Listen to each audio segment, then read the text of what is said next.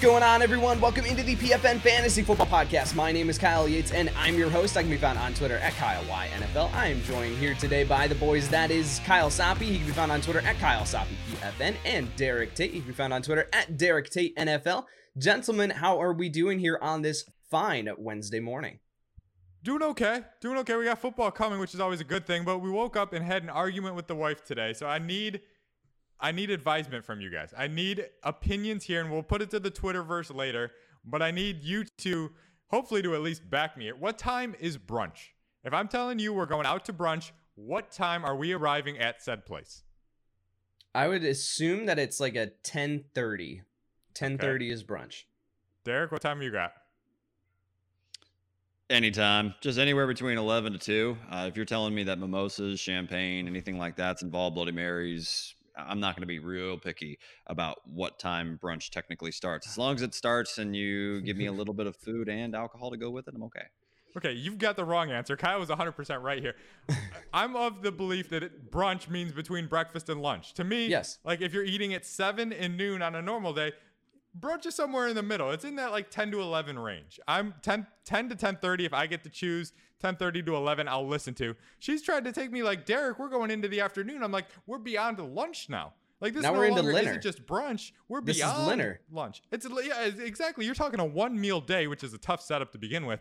But then you're going like, how do I treat prior to this? Like if I'm going out to brunch, I'm not eating breakfast before brunch. Like that doesn't make sense. But if you're not having brunch until one in the afternoon, Derek time here, then I, I'm gonna need something. I'm gonna need a meal before that. So when she says I want to go out to brunch on the weekend, I have no idea what is happening or how to prepare for such an event. It's so out of the ordinary. And yes, if it's 10:30, I can do this. But if you're talking one o'clock for the first meal and calling it between breakfast and lunch, like we get, we got to work on some definitions here. Now, as you started that off and you were saying like you need to decide something between the wifey and I, that's uh I don't want to get thrown in between anything like that, but I feel like you needed that no, that opportunity to just get that off your chest, man. So I hope that that was helpful for you, that I it was beneficial, that. but I feel like we should talk about some football now. So how about we get into doing that? Gentlemen, let's talk about a keep trade cut here scenario. Let's talk about some of these wide receivers, these players that are on the rise or necessarily maybe not as much. Uh let's go keep trade cut here. We'll start here with Soppe. Are you keeping, trading, or cutting Garrett Wilson, Puka Nacua, Michael Pittman Jr. for the remainder of the year? Ooh wee. I'm gonna keep Michael Pittman. I think the skill is there, the upside is there. The upside at the quarterback position is there. Anthony Richardson, ideally, I mean, obviously we know he's banged up right now, but that doesn't seem like a long lasting issue. So Michael Pittman's the one I want to keep. I think what he's doing volume wise is kind of there. He's got a 30% target share, eight catches in both weeks. Some weeks are going to be good. Some weeks are going to be bad. We saw him as a top 10 and then outside the top 35. That's going to happen. But I'm with Michael Pittman as my keep. I'm going to trade Puka Nacua, not because what he's doing is completely going to fall flat or anything like that, but I can't imagine my man's ceiling getting any higher than it currently is. His trade value has got to be at peak value.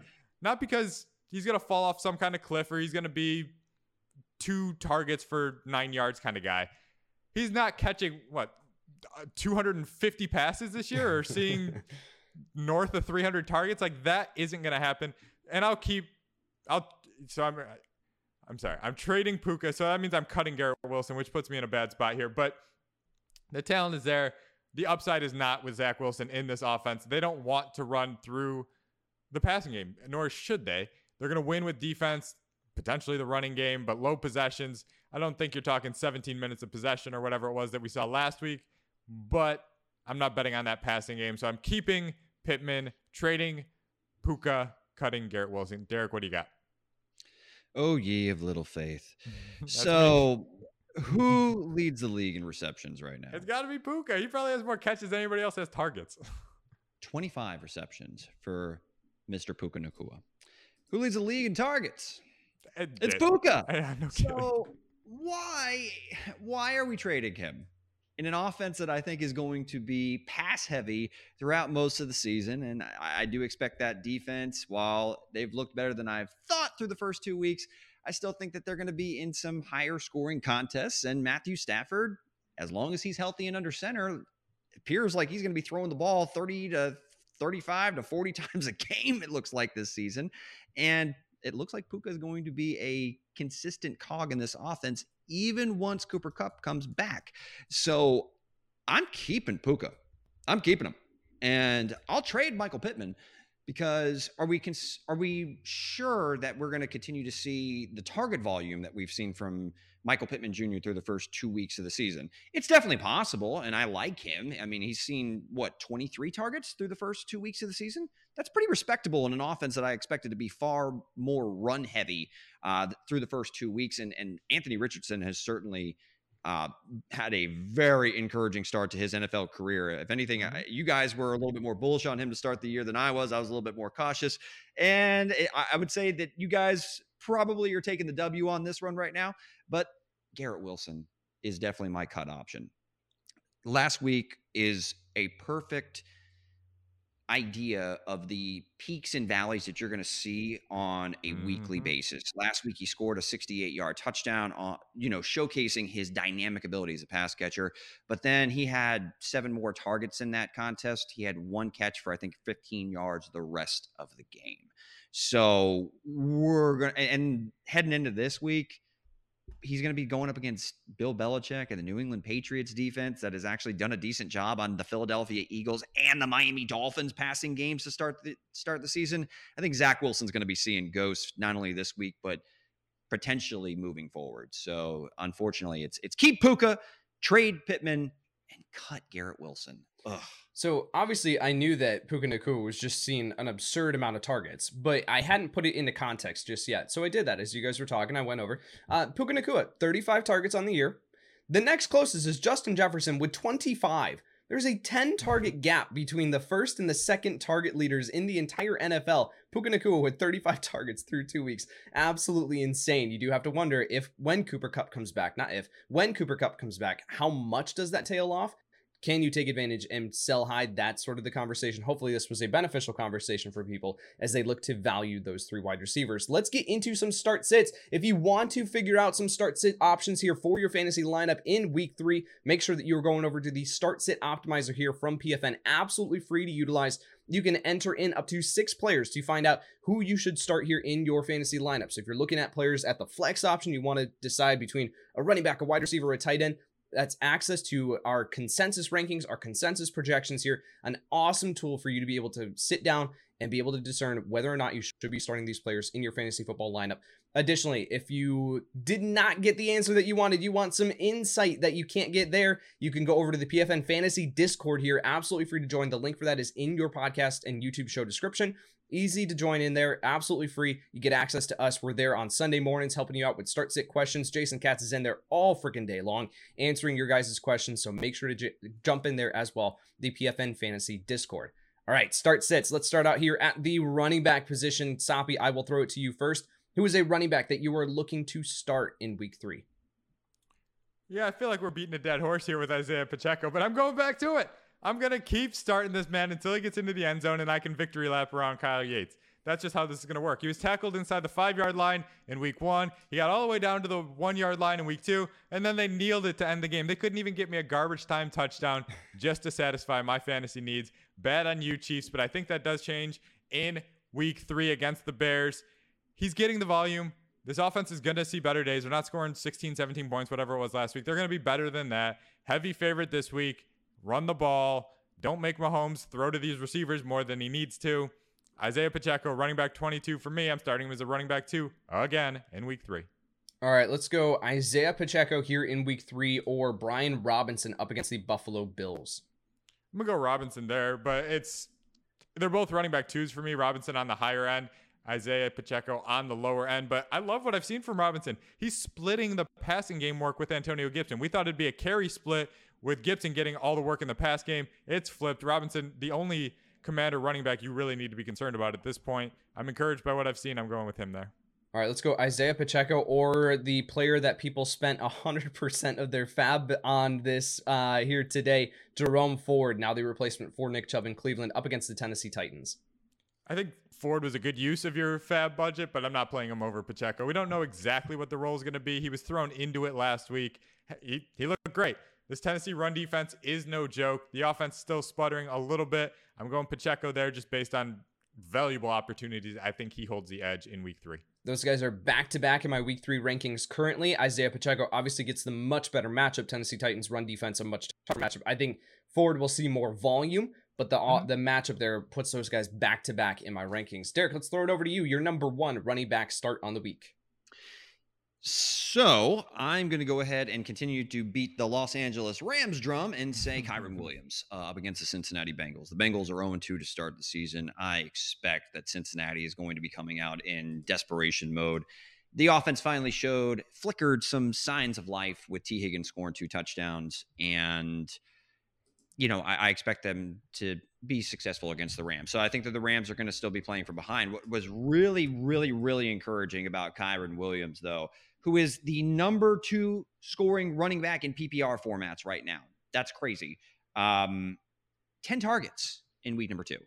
So that pass catching volume is probably going to see somewhere around three to four receptions on a weekly basis. Then he's also seen at least 14 carries in each of the first two weeks. Cam Akers looks like he is on his way out for a second consecutive season there with the Los Angeles Rams. So uh, give me Kyren Williams and, and a game that whether it's going to be you know behind in game script, I think either way, Kyren Williams is going to be heavily involved uh, and a start worthy option. He, he, actually leads the league in touchdowns from scrimmage right now with four through the first two weeks. Yeah, no, I, and the matchup too up against Cincinnati in historically that's been a matchup that we've been hesitant to really play our running backs against. Right, the Cincinnati Bengals defense is a pretty stout unit. However, you look at they've given up, and it's a very small sample size they are 31st in the NFL right now in terms of opponent rushing yards. They've allowed, on average, 192 rushing yards per game. Now, that is not going to sustain. We're not calling that Kyren Williams is going to get 192 rushing yards here in week three. Maybe he could, but I do think that this is a matchup that you want to take advantage of. So it's one of those ones on paper you look at and you're like, oh, that's a tougher matchup. Do I really want to play Kyren Williams? No, this is a matchup that you can get him into your starting lineup. I'm done putting Kyren Williams on my bench. I did that this past week. Uh, I'm done with that. I'm getting him into my starting lineups. I completely agree there, Derek. Uh, Sappy, let's throw it over to you. Your number two running back start of the week. For me, it's Josh Kelley. I get that he burned a lot of people last week, and it looks like Austin Ekeler is going to sit again this week. He gets Minnesota. This game's got a total approaching 55 points. I want to start anybody and everybody that I can. We'll get to another option in this game later, but he had 72% of the running back carries last week. To me, this is a trust the process play. You're trusting a featured back in a team that could score upwards of 30 points. And I'm not really caring how he gets there. I don't think he's going to get there quite like Austin Ekeler with the 8 to 10 targets and things like that. But if he's getting 72% of the carries in an offense that we trust, Justin Herbert's going to continue to produce and put this team in scoring position. The value of those carries is just too high to put Kelley on your bench after he burned you last week. Top 25 guy for me this week. Brandon Staley coming out uh, just yesterday saying that Austin Ekeler is without a timeline for his return. So this is a situation we might have Joshua Kelley now for more than just a one week rental, right? He might legitimately be the starting running back here for the Los Angeles Chargers for the next couple weeks. This is a situation to monitor closely as we move throughout the week. If Ekeler is out for week three, Kyle Soppe saying to definitely get him into your starting lineup. Mm-hmm. Derek, let's throw it back over to you. Number two running back start of the week. Kenneth Walker versus the Carolina Panthers, and I was encouraged to see that he's you know scored two rushing touchdowns against the, against the Detroit Lions. It was a high scoring game. I'm not thinking that the Carolina Seattle game is going to be that high scoring where there's what 68 points. No, because the Carolina Panthers are struggling to generate points and even scoring drives through the first two weeks of the season. And I don't think that that task is going to get much easier for Bryce Young in the home of the 12th man up there in Seattle. So I could see game script heavily favoring Kenneth Walker getting a lot of work in this contest. And I do think he finds the end zone yet again against a Carolina defense that allowed two rushing touchdowns to Tony Jones Jr. in week number two. Kenneth Walker there, definitely someone that the the overall production now obviously inflated with the two touchdowns like you mentioned, but just 17 rush attempts last week for 43 rushing yards. That could be something where fantasy managers are a little bit concerned. I do like you pointing his name out here as someone that you should get into your starting lineups just simply based on this matchup. Let's go over to running back sits of the week, a player that players that we are a little bit concerned about. We're not completely benching these players, but we do have a little bit concern or we are fading them going into week three. Sappy, I will start here with you. I'm sorry, man, but it's Dameon Pierce. I mean, he's got to show me something before I feel at all comfortable putting him into a starting lineup. We've got an influx of these backup running backs that are taking over new roles from the Jerome Fords, the guys like that. And I'm playing them over Pierce. Pierce, my running back 27 this week against the Jags. I mean, he has 30 touches this season, and his next one gaining more than 10 yards will be his first. He shows us nothing right now. Houston going to a pass first offense, and he really hasn't been a part of that to the degree that's going to stabilize his value. He had a good rookie year, still under four yards per carry when he played the Jags. Having a not so good sophomore year, I'd be surprised if he gets to four yards a carry. And without that efficiency or volume, to me, he's not a top 25 guy, not a guy that you have to play this year, no matter what you spend on him this summer. Listen, we all love Dameon Pierce coming into the year because of the. I was wondering if you were going to catch that. Uh, because of the offensive line, that was one of the big selling points. Was this offensive line was arguably a top ten unit, potentially even top five, based on the names that were on it and how uh, the the upside that it presented. However, this offensive line has been banged up this year, so that is something that is playing a part in Dameon Pierce not meeting expectations here. Dameon Pierce at RB 27 on the week for me as well. Soppy, would you play Dameon Pierce or would you play Javonte Williams up against Miami? Javonte Williams. And it's not close. I think Javonte Williams distancing himself from Perine with a 12 to 1 carry count last week. To me, that screams that we're betting on this talent and that he's healthy. A healthy Javonte Williams is a fantasy gold mine. I'm going that direction every time. All right. Would you go Dameon Pierce or James Conner up against the Dallas Cowboys? Yeah, I don't think Conner's gonna be any better. He's in the same spot. He's running back 29 for me. Volume matters until it doesn't. These guys, the quality of carry and quality of touch in these two matchups this week, if you can get out from them, I would. I get get it if you're stuck with the 15 to 20 touches. They're both to be good for 60 yards and like nine fantasy points. Like take that for what it's worth. To me, I think I can do better. All right, Derek, let's send it over to you. Your number one running back sit on the week. Talking about my Tampa Bay Buccaneers, and I'm going to go ahead and sit Rachaad White.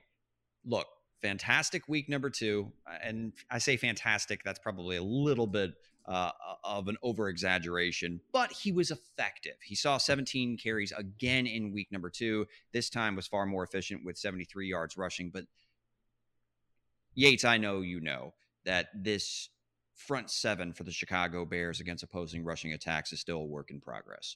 And while I do think that the Buccaneers have some encouraging signs with the new play caller and Dave Canales, their offensive coordinator, I don't think it's really going to matter with that offensive line for the Buccaneers against the Philadelphia Eagles this week, who have allowed just an average of 52 rushing yards per game through the first two weeks.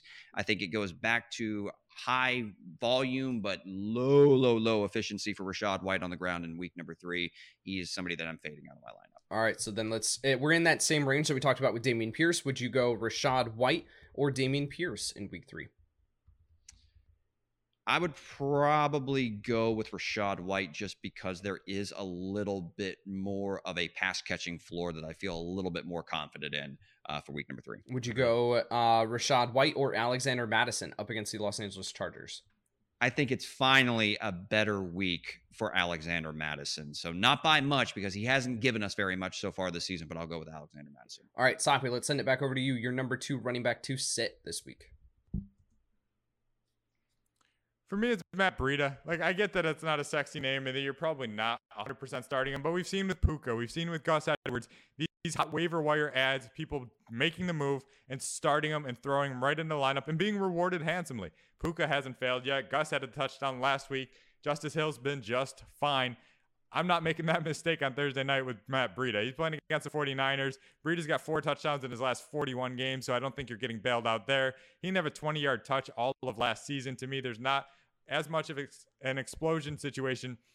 We see it in Los Angeles where we're plugging in Joshua Kelley for Austin Ekeler and making it a fantasy starter, a fantasy viable situation. To me, that's not the case in New York. This offense isn't going to run the same without Saquon Barkley as it does with him. So Matt Breida, my running back 34, nowhere near lineups for me.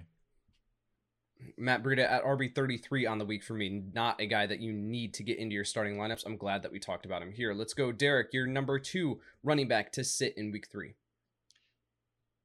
While it was an encouraging 2023 debut for Zach Moss, I am going to steer clear of him in week number three, given again, I'm going with the matchups, right? And this matchup against the Baltimore Ravens defense right now, they are sixth against opposing rushing attacks, uh, allowing just 69 yards per game on the ground. And we don't know the quarterback situation.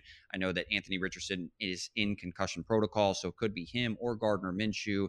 Either way, I think it's going to be a rough day at the office uh, office against a very stout Baltimore Ravens defense. So I'm fading Zach Moss for this week. Uh, in a tough matchup. Would you go Zach Moss or Gus Edwards this week up against the Indianapolis Colts? Gus Edwards.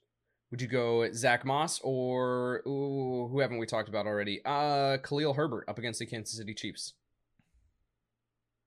I think it's Roschon Johnson week, baby. So oh, give me Zach Moss, but not by much. All right, guys. The NFL season keeps rolling, which means that we get to talk about some really cool, exciting new exclusive offers. Underdog Fantasy is now offering new customers that sign up with the promo code PFN, or you can click the link in your description here, a deposit match up to $100 like they always do, plus a mystery pick'em special in the pick'em lobby to use right from the start. All you have to do is click the link in your podcast or show description, sign up, make your first deposit for access, and you will find the special player you got right there in the Pick'em lobby. I think you're going to want to take advantage of that. So sign up now with the code PFN and take advantage of this ridiculously awesome offer today. Let's move into wide receiver starts of the week for week three. Soppe, I will send it over to you first, my friend. For me, give me your boy Elijah Moore going against the pass funnel that is the Tennessee Titans. He's in my, inside my top 40 this week. Seven plus targets in both games this season. And let's let's not beat around the bush here. Targets are gold against these Titans. You can't necessarily run the ball. No Nick Chubb. I think they take it to the air. Maybe a get right game for Deshaun Watson, and that's going to pay off for Elijah Moore.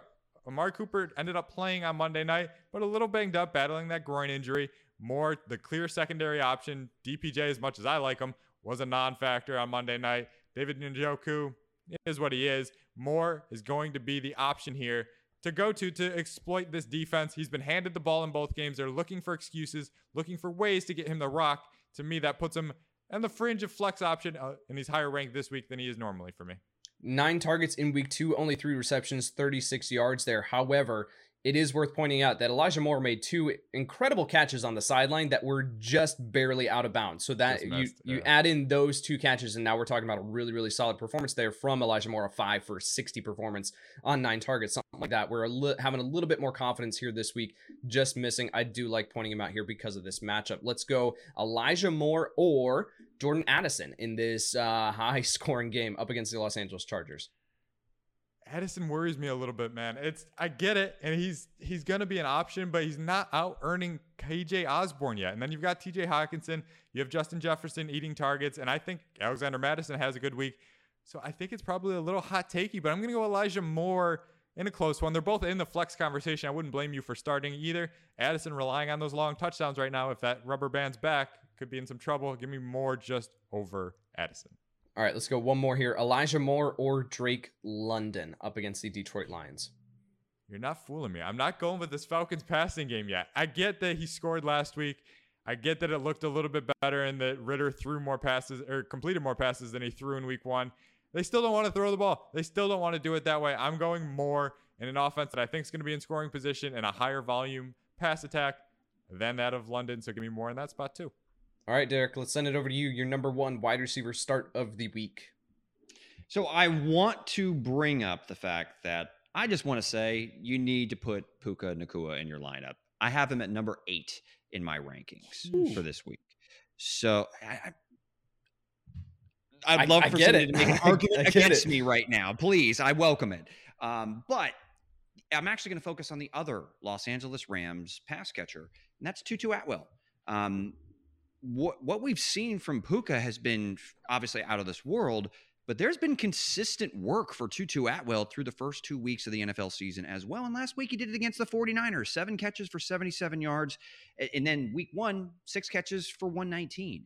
So he is clearly still the number two behind Puka as far as, you know, targets the wide receiver position. And I think that there's going to be some positive uh, touchdown regression that's in session against the Cincinnati Bengals and what could be a higher scoring game. I mean, Stafford has been throwing the ball all over the yard. They just haven't been able to really find the end zone through the air. I think that that, you know, cures itself this week against the Cincinnati Bengals. Do I am I predicting a touchdown for Tutu Atwell? No, it could come from either him or or Puka Nacua or Tyler Higbee or Kyren Williams, whoever. But either way, I feel very confident putting Tutu Atwell inside my top 35 at the wide receiver position this week. All right, let's go Tutu Atwell here or Courtland Sutton up against the Miami Dolphins. Give me Tutu. All right, would you go Tutu or Gabe Davis up against the Washington Commanders? Mm, nice week for Gabe Davis in week number two. Mm, yeah, I'm not. I'm not gonna bet that Davis is gonna do it two weeks in a row. Give me, give me Tutu. All right, Soppy, let's send it back over to you. Number two wide receiver start of the week. Yeah, I mean, you guys are just, I'd say you guys, not you two. The fantasy public, the betting public, everybody is slow on the come up here. Rashid Shaheed's a real thing in New Orleans. Two big weeks in a row, two 40 plus yard catches. Derek Carr throws a pretty deep ball. I don't care what anybody wants to say about him being a game manager or check down artist, all that good stuff. He doesn't throw deep a ton, but it is gorgeous when he does. And when you're thrown to a guy with 4 3 speed like Shaheed, give me that, especially against the Packers. Packers defense struggled downfield last season. We saw it on the DFS pod. We're like, hey, maybe Darnell Mooney could be a thing in week one. He was. He scored. Against the Falcons in week two, a team that doesn't even want to pass, three different guys had a 24 yard catch or more. To me, this is screaming Shaheed week again. And he's been productive in each of the first two weeks. I think that carries over for a third straight week. Third straight week. Rashid Shaheed, my wide receiver 35, and a guy I think you can flex in this spot. All right, let's send it over to you, Derek. Your number two wide receiver start of the week.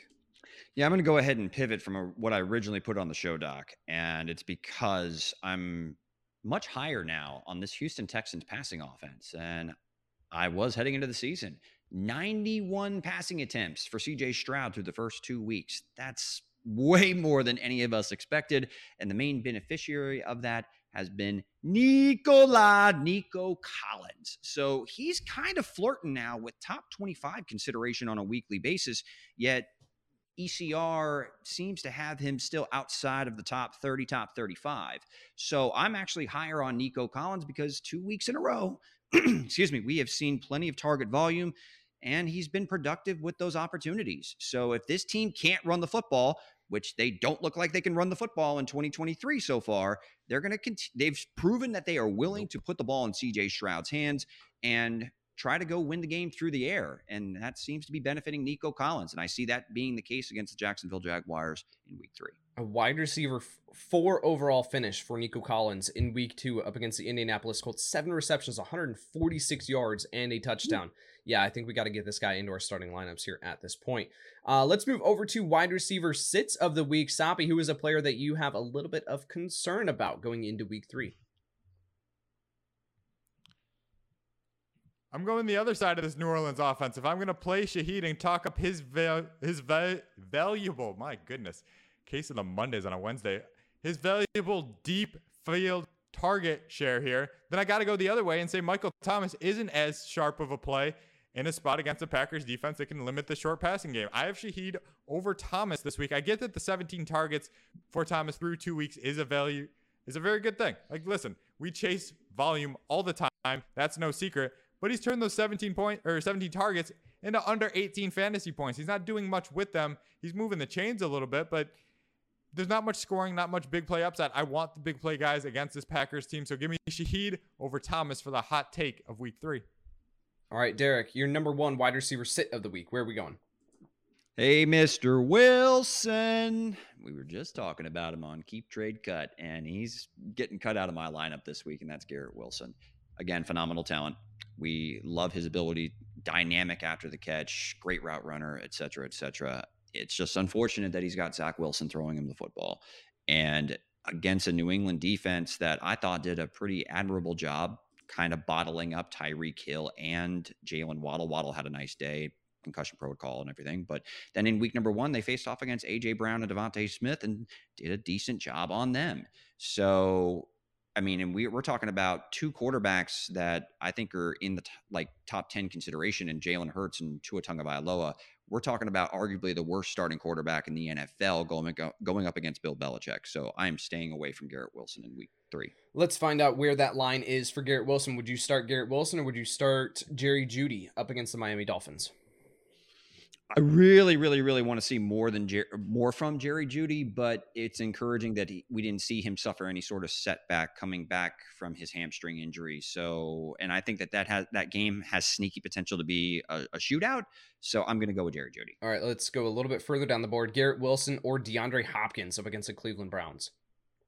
Oh, I'm not very high on DeAndre Hopkins as it is anyway, but Hopefully, he's a little bit better, uh, a little bit healthier heading into week three than he was in week two. I just see more upside um, at the quarterback position and a heavy target volume if he, if D Hop's healthy. So give me D Hop. I think he has a slightly higher flo- floor with slightly better quarterback play in quotations.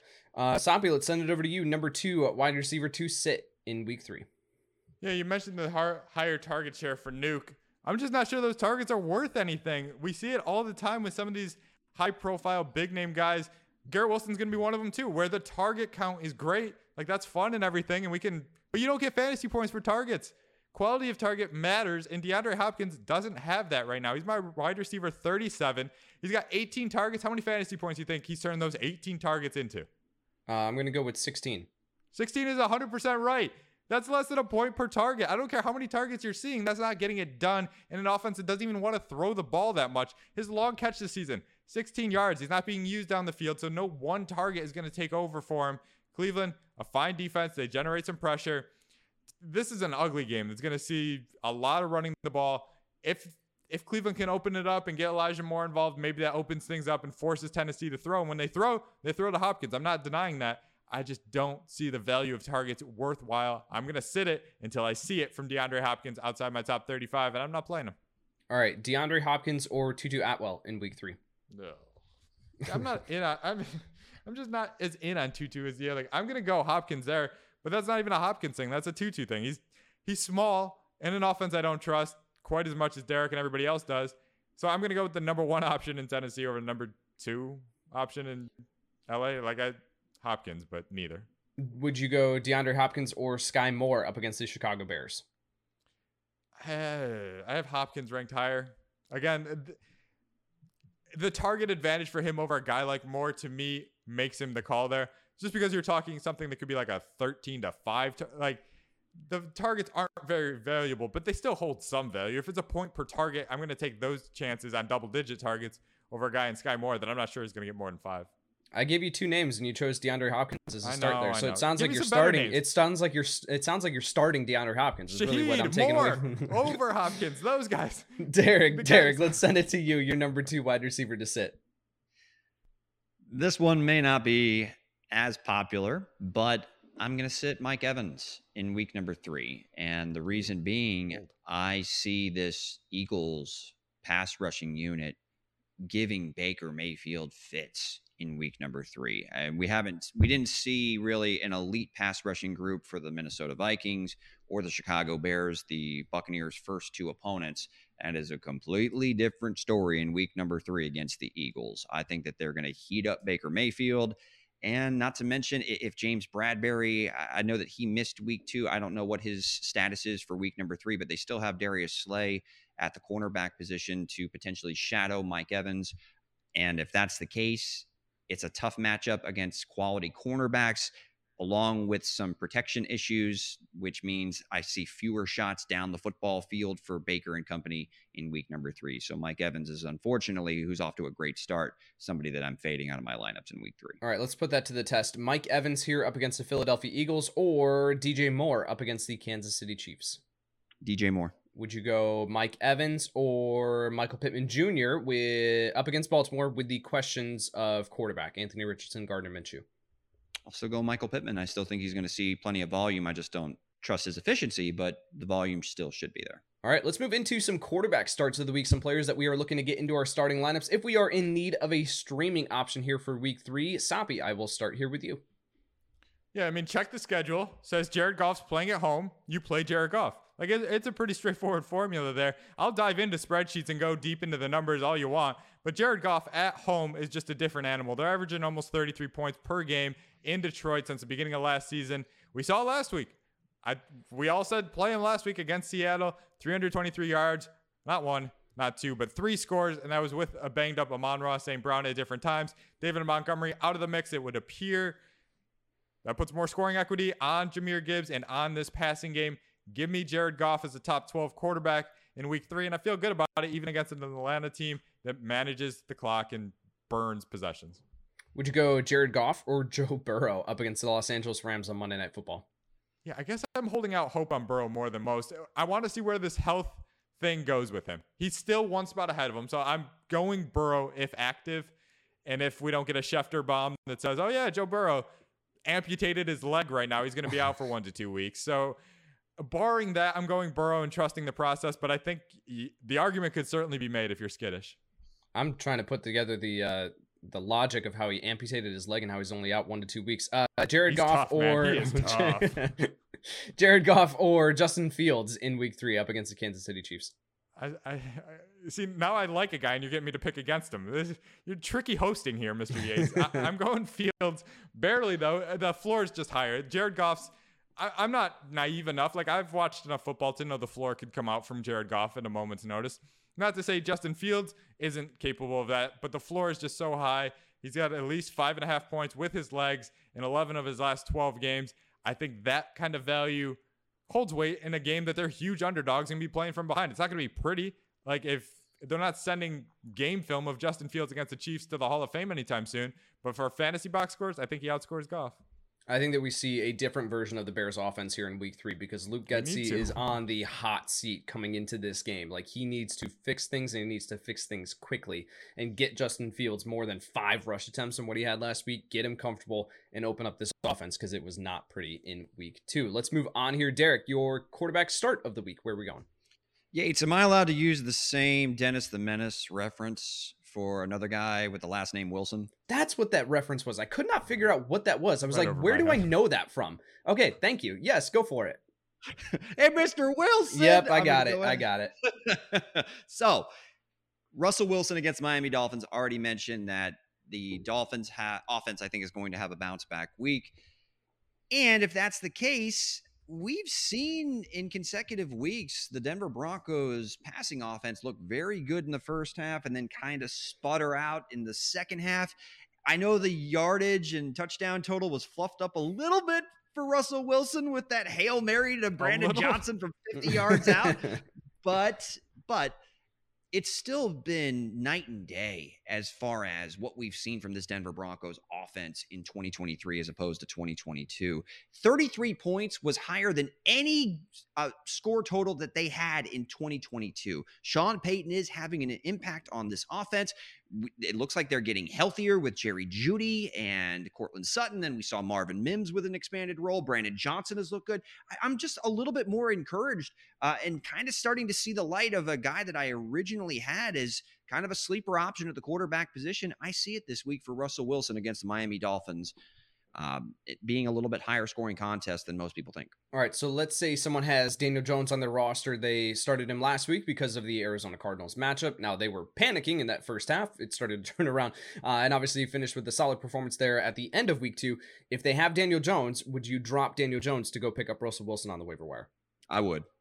Absolutely. Obviously, Daniel Jones going up against the San Francisco 49ers defense on Thursday Night Football. Yes. Uh, probably no Saquon Barkley as well. I would do that as well. Let's move into quarterback sits of the week. Soppy, where are we going here?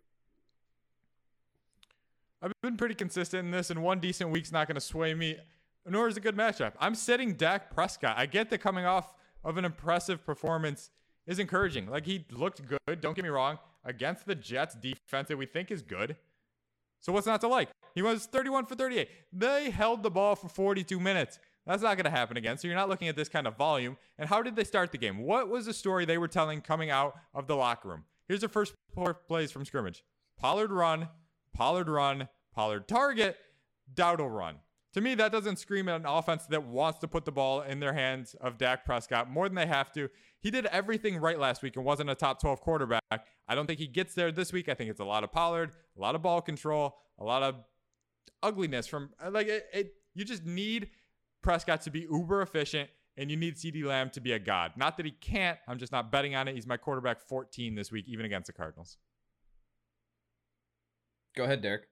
Oh no, I'm just the night and day difference between the New York Jets defense and the Arizona Cardinals. I think oh, is like a, a Grand Canyon sized chasm. So I, I just I'm kind of curious.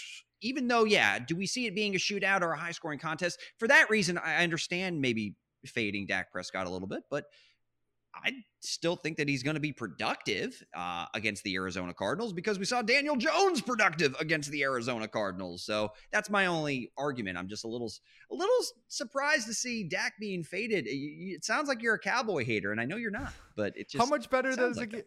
How much does how much better can it be than last week? He was quarterback 17, and it seemed like everything went right, and he threw he had 31 completions. If you give him 31 completions, sure, I don't think he hits that number again. And the fact that he could hit that number and still not be viable, like the rushing isn't there. The touchdown equity is limited outside of throwing the ball to Pollard or Lamb. I don't trust the secondary options. To me, there's just not enough upside in this offense in a week that I like the quarterbacks. Like I I like Jared Goff and I've got him at quarterback 11. Like there's a lot of good quarterbacks out there. Dak falling down my ranks. You're splitting hairs to some degree, but not my guy this week.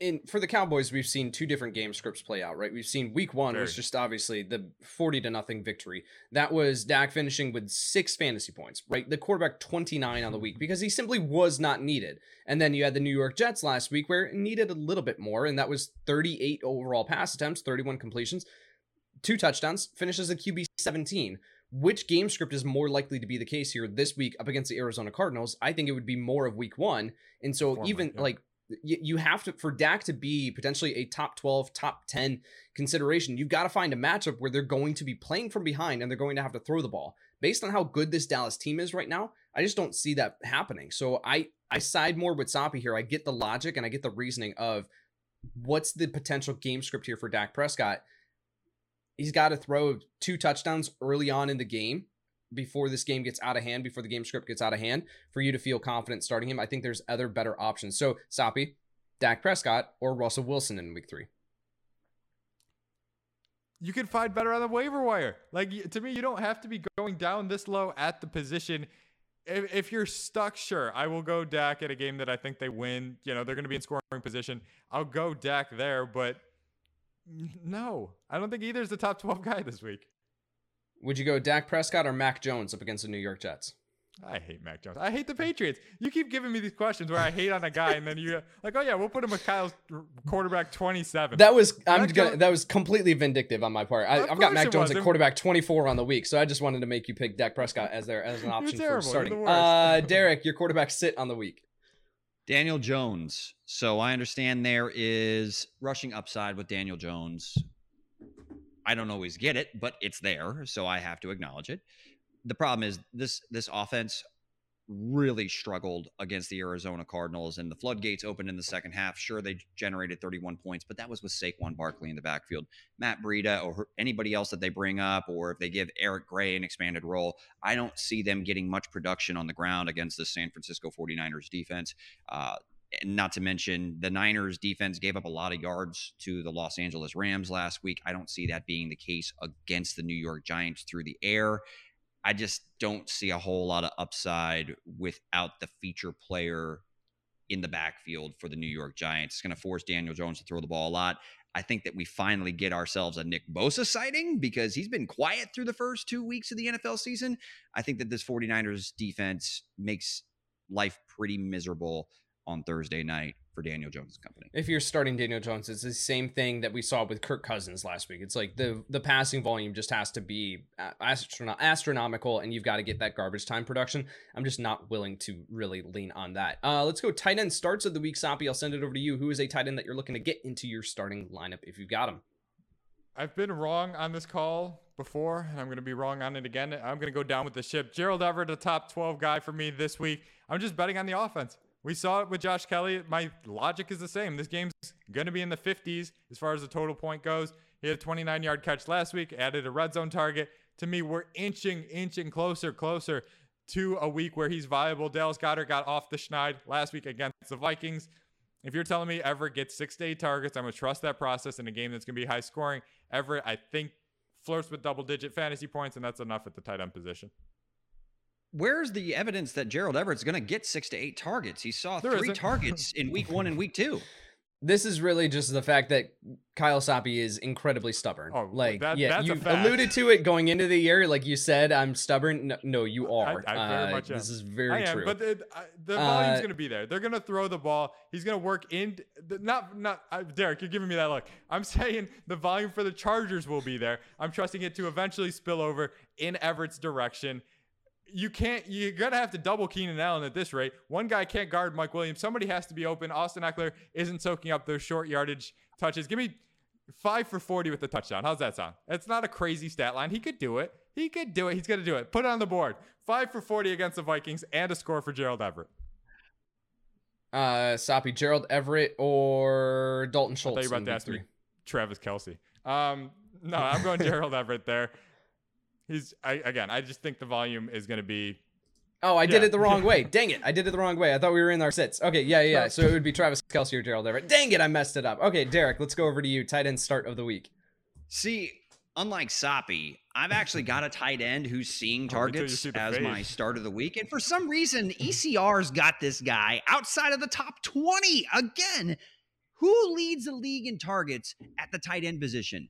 His name is Zach uh, Ertz. 10 targets in week one, eight in week number two.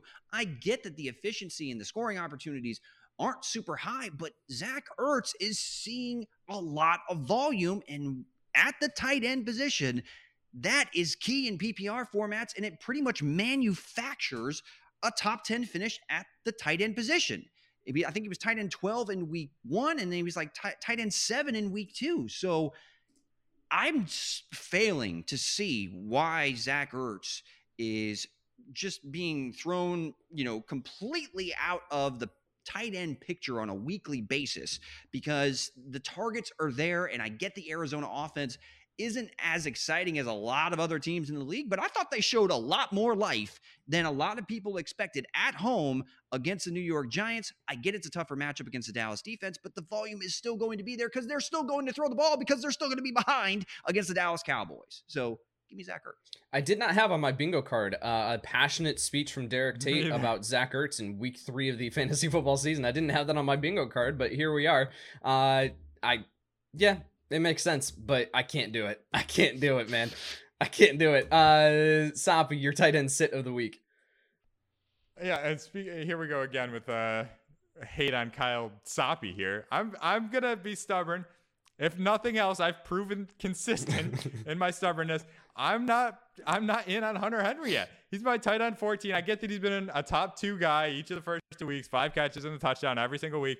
You're telling me he's going to go for 80 catches and 17 touchdowns, then I will be wrong 17 times this year, and I'll take the L on that. Kyle Yates seems to think that that's going to be the case. I'll let him drive that bus. He's got an 85% catch rate, six and a half targets per game. That's amazing. I don't think it's sustainable. The Jets in a pace down situation. I, I just I I don't see it. I understand if you're starting him, you almost have to. If you've played him or you've added him now and you've missed the top two weeks, but I think the bottom is falling out sooner than later. He's a good sell high candidate for me. If you want to say he's a top 10 tight end, I'll listen to you. He's 14 for me, so he's just outside of that. No match for my guy Gerald Everett. But um, yeah, I'm worried. I'm worried there. I, uh, I'm as long as we're talking tight ends, I'm also worried that this could be a stupid Taysom Hill week and just blow everything up. I am going to move Hunter Henry up to tight end three on the week just to offset uh, Kyle Soppe being out outside of the top 12. Half. That'll balance it out to probably where he's going to finish as a top seven option. Uh, Derek, your tight end sit of the week. I think that Soppe's just closing his eyes when looking at the data from the tight end position every week because going with Gerald Everett and telling you to, telling you to sit Hunter Henry, I just whoo, I whoo, that's a hot take. Spicy. So speaking of close your eyes, you really haven't missed much from Pat Freiermuth in the first two weeks of the NFL season. Diontae Johnson was unavailable in week number two. So we all thought, okay, Pickens should probably see more work. And then, you know, who's the second option? I thought, we thought it was probably going to be Pat Freiermuth in the passing game, right? One target. One. So I get it's a, against the Raiders, who you should have a favorable matchup. But until we see, you know, more than one catch a game from Pat Freiermuth, then what are we doing here? I, I think he's got to be someone that falls outside the top 12. And yet I still see him. ECR has him in the top 10. I just, it, I, I don't get the tight end position, you know, when looking at the ECR. no one does. No one does. No one gets the tight end position. That's the fun of it. Uh, you don't like two receptions for five yards on the season so far this uh, this year, Derek. You don't like that in your starting lineup with a touchdown. And the touchdown. Yeah. Thank you, Sabi, with a touchdown. That's that's right, baby. Holding on to that tutty from three yards out in week one. yeah, no, I don't like it. I don't really like it at all. All right, that'll do it here for starts and fades, starts and sits of the week, gentlemen. This was a ton of fun. Make sure, guys, if you are listening, that you are going over to pfnfantasy.com. Content coming out every single day from these two gentlemen here, and of course, Jason Katz as well here on the team, cranking out every single day. Make sure that you are going over to the start sit optimizer, which you can find over at pfnfantasy.com. Absolutely free to use and get into the PFN Fantasy Discord. We look forward to interacting with you there. That'll do it for Derek Tate and Kyle Soppe. I'm Kyle Yates, and we'll see you next time.